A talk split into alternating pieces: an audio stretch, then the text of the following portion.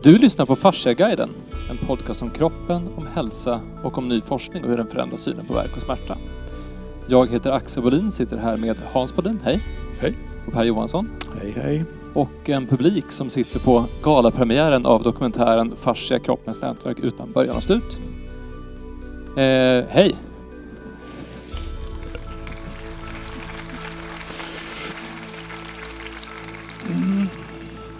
Per, du avslutade ju dokumentärfilmen, så du kanske börjar podcasten? Ja, jag satt och tänkte på en sak faktiskt under den här filmen. Eh, nämligen, alltså det finns ju... ni har ju kallat in mig i det här sammanhanget eh, av någon anledning som jag kanske börjar förstå lite grann.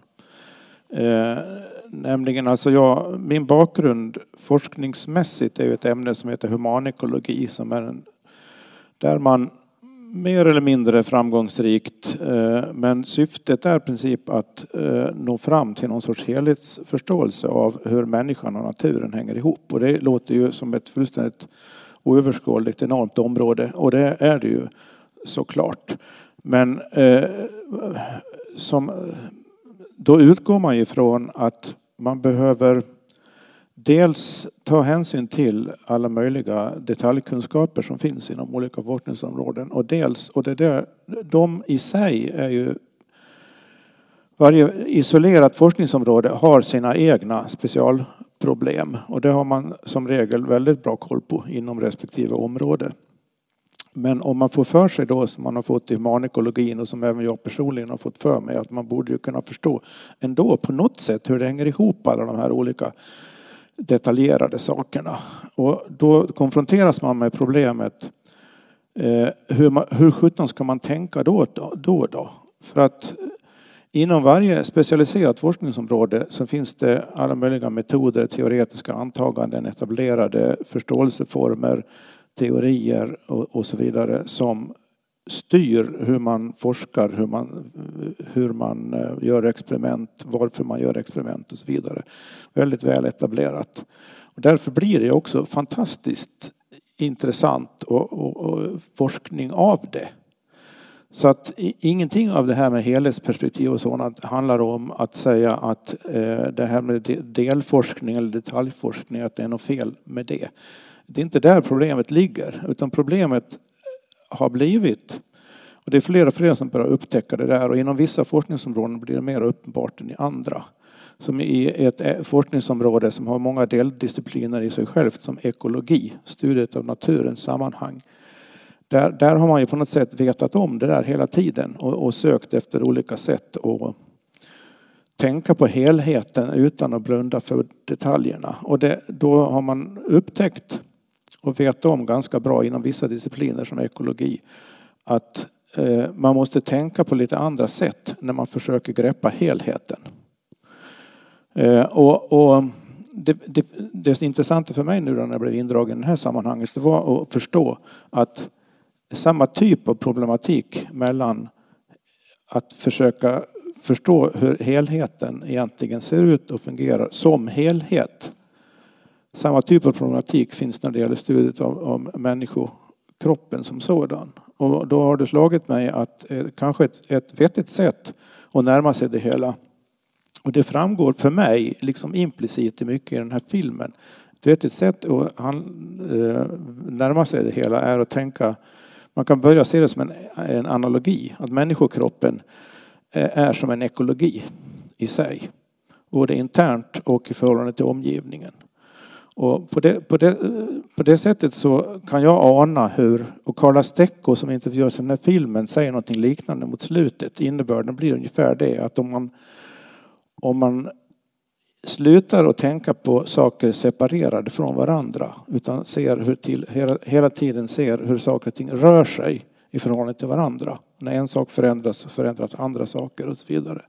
Då, då, då behöver man eh, etablera nya tänkesätt utifrån det. Och det på något sätt, för mig är det där kärn, kärnpunkten ligger i det här. Men ett sätt att illustrera det på konkret för er som sitter här, där det visar annorlunda, det är ju att om allting är ett, alltså mitt i min kropp är ett flöde, det är det vi har lärt oss som fascia, att vi har ett vätskeflöde i kroppen precis hela tiden. Men min kropp består ju också av det flödet som jag delar med alla er som sitter här. Alltså vi delar ju samma luft just nu. Så den luft som jag andas ut, den andas du in i dina lungor sen och så sen så passerar den från person till person. Och det är ganska intimt egentligen att sitta och dela en biosalong med er för att helt plötsligt andas vi samma luft. Ja, jag brukar när jag, ibland har jag blivit, fått anledning att definiera vad är ekologi egentligen. Man hör ju det här ordet hela tiden. Ekologisk mat, ekologisk odling och ekologiskt ditten och datten. Och jag blir milt sagt lite irriterad över det där.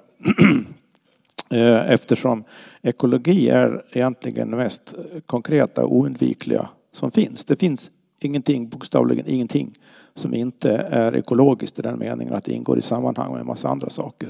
Så det existerar med andra ord ingen icke-ekologisk odling. Det spelar ingen roll hur mycket konstgödsel och bekämpningsmedel man använder, det är lika ekologiskt i alla fall. Eh, det där kan vara lite svårt att smälta då för PR-folk som ska sälja ekologiska livsmedel. Men naturligtvis är det ju skillnad hur det odlas. Det är inte det jag säger. Jag säger att det är alltid sammanhang det är frågan om. Man måste se till sammanhanget och det är det ekologi handlar om. Och konkret så handlar det om vad är ekologi? Jo, det är som du säger, när vi, när jag, vi allihopa här nu sitter och andas in och ut. Det är ekologi. När vi blir pinknödiga och måste gå på toa, det är ekologi. Och så äter vi och så, får vi, så händer det massa saker här någonstans. Och så måste vi gå på toa.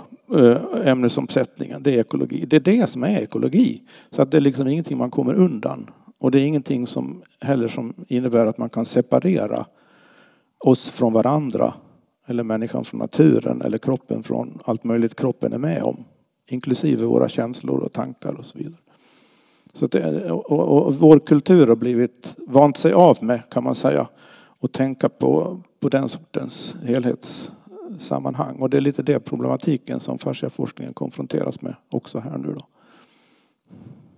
Och det som vi har fått sett i den här filmen det är ju en, en resa som vi har varit med om och som hur ska man beskriva någonting som är helhet som vi är vana att titta på delar. Ehm, alla de där casen som finns, när vi, när vi hamnade så ute, hur hamnade vi? Vi kom från människor inte hästar och så höll vi på med hästar i fyra år. Alltså nästan bara alla våra kunder var hästterapeuter och varken jag, Axel eller Ivar, ingen kunde något om häst. Det är ju nästan ett, det är ett djävulskt uppdrag att ge sig in i någonting som alla kan och man kan inte ett smack. Åka runt. Men det har vi gjort hela tiden egentligen. Ja, ja. Det, vi kan ju ingenting om kan någonting. Ju ingenting om någonting. Nej. Så man, ger, man ger sig ut på grejer. Men, men, men det, som var, det, det, det som hästar leder till, det ledde till att de är mycket mera eh, de är mycket mer i nuet än vad vi är egentligen. Jag tror inte de har så mycket det är som man ska, alltså, Axel har en hund och Ivar har en hund. Och Går man ut i rummet så kommer man tillbaka så tycker hunden det är roligt att man kommer igen. Alltså de är ju lite konstiga, eller hur? Och lite så är hästar också. Så vi lärde oss ganska mycket av hästar. Eh, att alltså vi var lite modiga som gav oss ut. Vi gjorde så. Vi, första gången vi skickade ut en, en bruksanvisning så var det, vad var det, av, på och så fanns det program. Och ni, ni kan väl resten? Eller hur? Så var det så.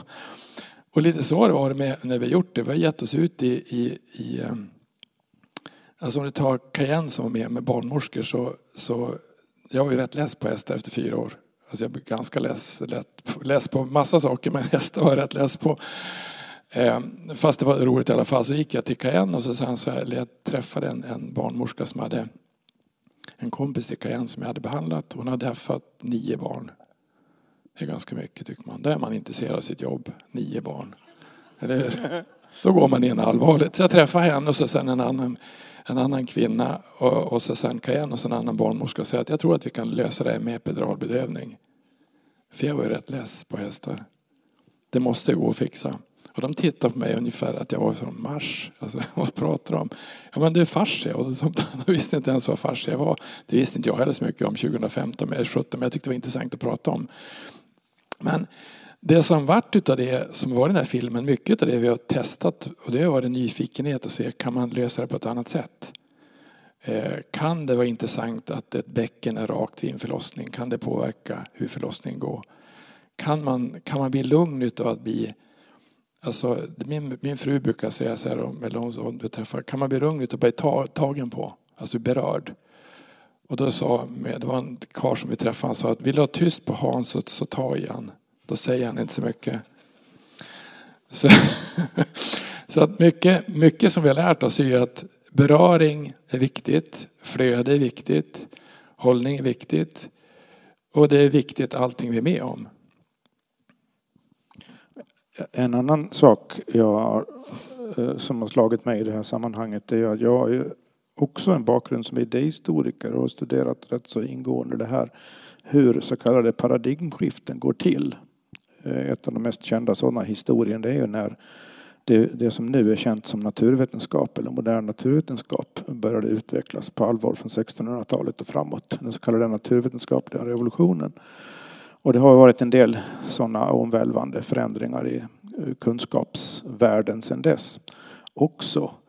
Eh, en, en typisk sak för alla sådana eh, skeden när ny kunskap kommer och börjar spridas och konfronteras med nya typer av problem av den typen jag nämnde inledningsvis och en massa andra.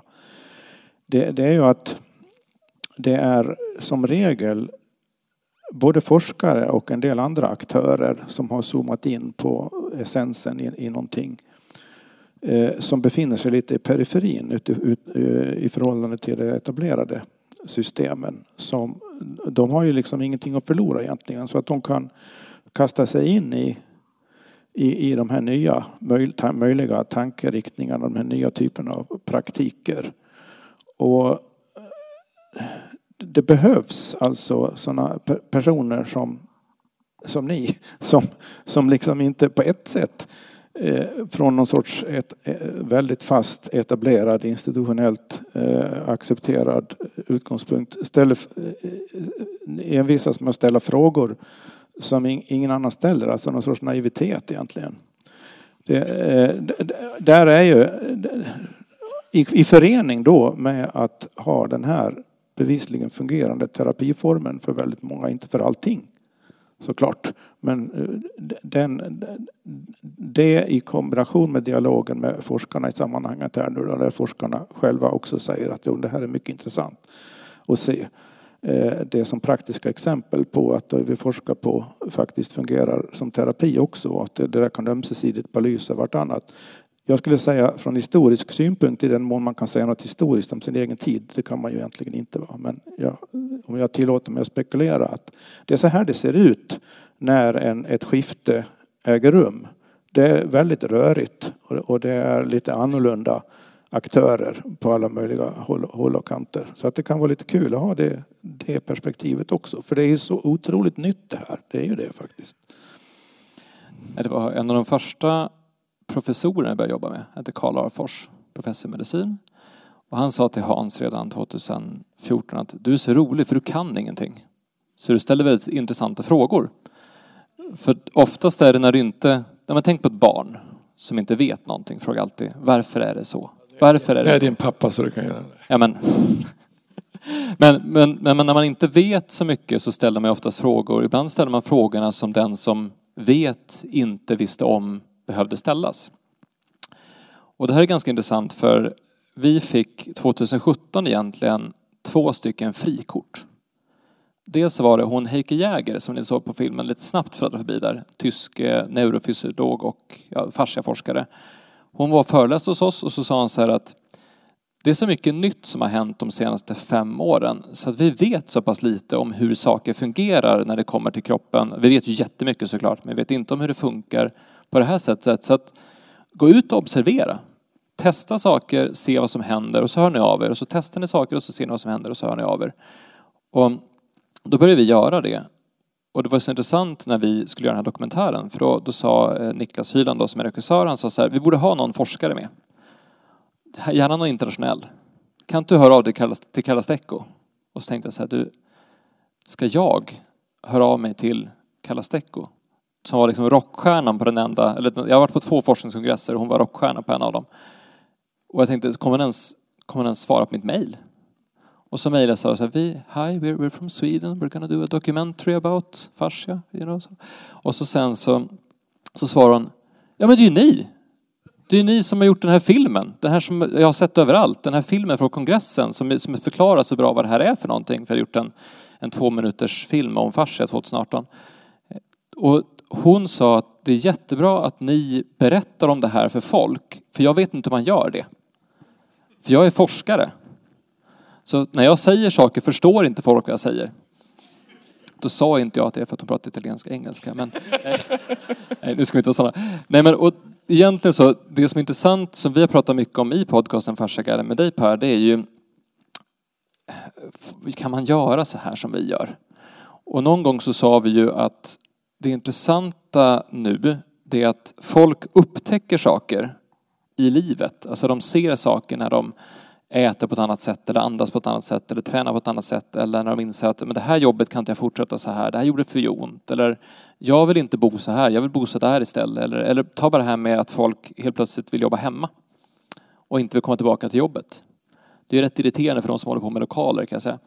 Eh, men, men en sån sak, att man upptäcker att det var jätteskönt att göra på ett annat sätt. Och så sen så tänker man att de, det man har trott har gällt tidigare, det har man sett bevis på i verkligheten att det kanske inte riktigt stämmer. Och då blir det ju problem på ett sätt.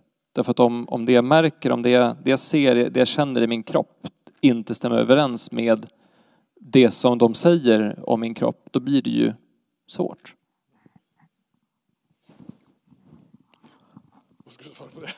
Jag, eh, jag, jag har inget att svara på det. Jag kan bara lägga till en sak till kanske. Eh, nämligen jag känner, jag, eh, det har ju blivit så i, i livet att jag känner folk som håller på med väldigt avancerad forskning inom ganska många olika områden. Och jag tycker mig ha, ha hört nu ett tag att på flera olika forskningsområden, och jag tänker främst naturvetenskap nu, så har den här väldigt, ja, ja, man måste ju säga framgångsrika, detaljerade förståelsen på område efter område börjar inom eh, olika fält inom fysiken, inom biologin, inom medicinen, nu är det uppenbarligen med fascia också. Och det finns andra grenar av medicinen som säkert är på väg åt lite eh, på ett liknande sätt. Man har kommit så man har lagt grunden från detaljsidan för att kunna börja upp, öppna upp det mot och koppla ihop det mer och mer mellan olika forskningsfält. Och så, och så fort man verkligen, som Carla Stecco sa i filmen också, och, och någon annan sa också, man, det blir helt nödvändigt att se saker från olika eh, synpunkter, matematiskt, fysikaliskt, biokemiskt, eh, ekologiskt och så vidare. Så, så att själva insikten från fler och fler håll att det här börjar hända, att det börjar bli nödvändigt. Det är inte bara eh, någon sorts allmänt uppfattad brist på helhetsförståelse utan incitamentet för att förstå helheter bättre kommer också från själva de specialiserade forskningsområdena.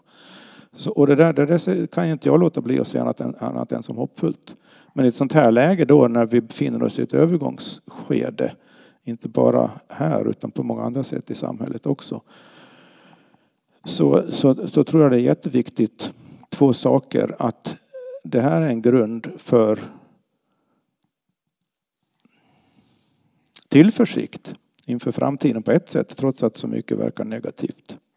För, för det, från historisk synpunkt, när det sker stora förändringar i världen, och nu tänker jag på liksom ett flerhundraårigt perspektiv här, det får man också ha i bakhuvudet. Eh, när, när sådana förändringar börjar ske, då, går, då, då går det inte jättefort. Det kan dröja en generation eller två innan det verkligen börjar märkas att det har skett ett skifte. Och det är mycket möjligt att det kommer att ta så lång tid nu också. Men det har definitivt börjat ske. Så det, det är en sak eh, som, som, som är viktig. Att behovet av helhetsförståelse kommer inte bara från någon sorts eh, helhetsvurmande eh, håll utifrån forskningen utan inifrån också. Och just nu glömde jag vad den andra saken var. Som jag... Men du kan, du kan fylla i på den första punkten du sa, för det är det som jag... Jag fick frågan, i, jag var intervjuad här utanför, eh, undrar varför, Nej, men, eh, om vad jag hoppas att de som är här går härifrån med. Eh, Och nu har ni sett en dokumentär om fascia och det, det var mycket intryck. Det kan, jag, det kan jag tycka i alla fall som har sett den flera gånger. Att det, jag kommer knappt ihåg vad, vi, vad det handlade om. Nej men, eh, men det som du säger egentligen är att om det här är någonting man har upptäckt nu som vi inte har känt till. För någonstans har vi, vi fått en bild av, eller jag växte upp med bilden i alla fall, att vi, att vi vet nästan allt nu. Alltså vi, har som, vi, har, vi har som lärt oss så mycket nu så vi vet. Ja, det är precis det jag menar, att det, det är det man bör upptäcka, att man vet inte nästan. Och så märker vi att vi vet nästan ingenting. Eller, eller i alla fall att det finns någonting som är så centralt och så stort och så, som finns överallt som har helt andra egenskaper. Man har helt andra mätinstrument, man kan se helt andra, helt andra samband, man kan förstå sjukdomar på ett helt annat sätt. Och sen är det inte säkert att allt det här blir någonting. Jag tror ju det, men det är inte säkert att det blir någonting. Nej, men typiskt också i ett sånt här skede att det är en väldig mångfald av olika idéer och, och, och resultat och observationer och det som jag, som jag väl sa för en stund sedan, det, det är rörigt. Och man får stå ut med den där rörigheten faktiskt. Eh, och, och i rörigheten ingår också i att, att eh, det, det, kan vara svårt att urskilja vad som är av bestående värde eller kommer att bli av bestående värde. Vad som är någonting som som, ja, som inte är det. Man kan inte veta sånt i förväg. Så man, man befinner sig nu kanske när det gäller fasciaforskning eller diverse annan forskning också för den delen.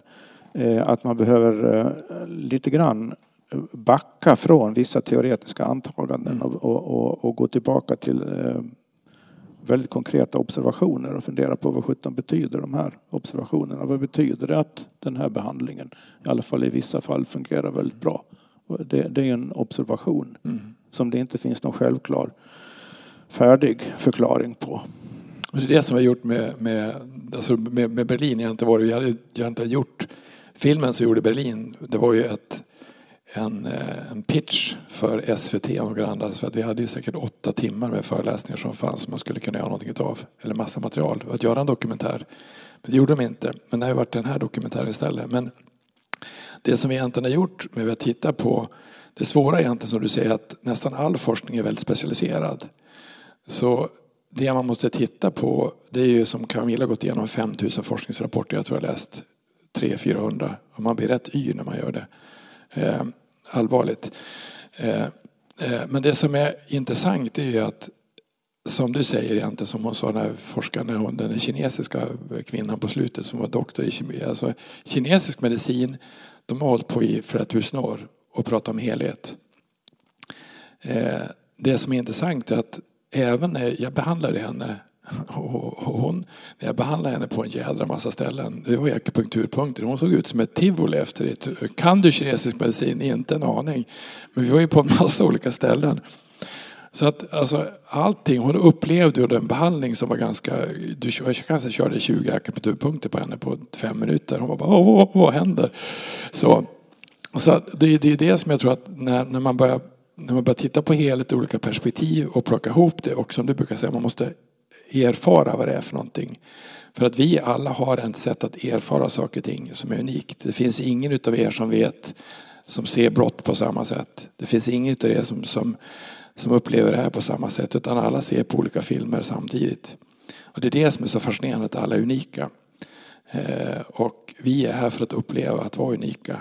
Och därför tror jag att när man börjar observera, som du säger, som hon säger, en forskare sa, det är att vi måste ut och börja testa saker på ett annat perspektiv och se vad händer om man gör det och det och det. Eller som så att ont i knät kan sitta i nacken, eller tvärtom. Sitter de ihop? Alltså, är det, det är en kropp, det är klart de sitter ihop, men vi har inte gjort så. Vi har delat upp det mycket. Och då blir det ju lite tivoli, kanske. Typ. Jag tänkte vi ska inte bli för långrandiga, men eh, det känns i alla fall kul att det finns hopp om att man kan göra saker på ett annat sätt och att man kanske kan hitta nya lösningar på gamla problem. Och med tanke på hur mycket, det, det, är, lite, det är lite häftigt för att vi, vi började spela in Fasciaguiden podcasten eh, hösten 19, skulle publicera den våren 20. Och så tänkte vi att 2020, det blir fascians år. Det vart inte riktigt så. Men samtidigt som det som hände 2020 och 2021 och 2022 och det som fortfarande händer som verkligen fångar nästan all uppmärksamhet med krig och elpriser, inflation och allt som är. Samtidigt som det händer så pågår det under ytan en, en annan typ av rörelse, en annan typ av tänkande som, där folk som faktiskt har ont inte har ont längre. Eh, och det, det är häftigt att det här också finns, att det, att det går att lyfta fram. Och det, det blir spännande att se vad som händer när det här får genomslag. Jag, jag, jag tror inte att det är ett om, utan jag tror att det är ett när. Men sen så hoppas jag att det inte är som, som Neil Tees sa i, i han leverpatologen intervjun, eller som du sa nyss, att det kan ta en generation. Det får gärna gå lite fortare. Imorgon. Eh, men med det sagt så får vi tacka för, eller har du mer att tillägga Per? Nej, jag tycker det var bra slutord. Ja. Ja. Tack för ikväll.